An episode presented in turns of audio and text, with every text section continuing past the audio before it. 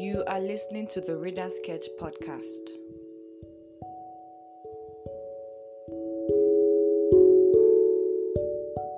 The Man Condemned by Sap the Plan.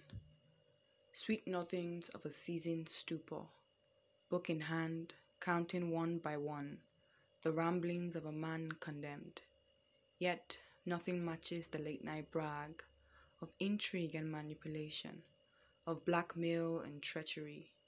And there, in the deep recesses of a city that never sleeps, a soul awaits justice.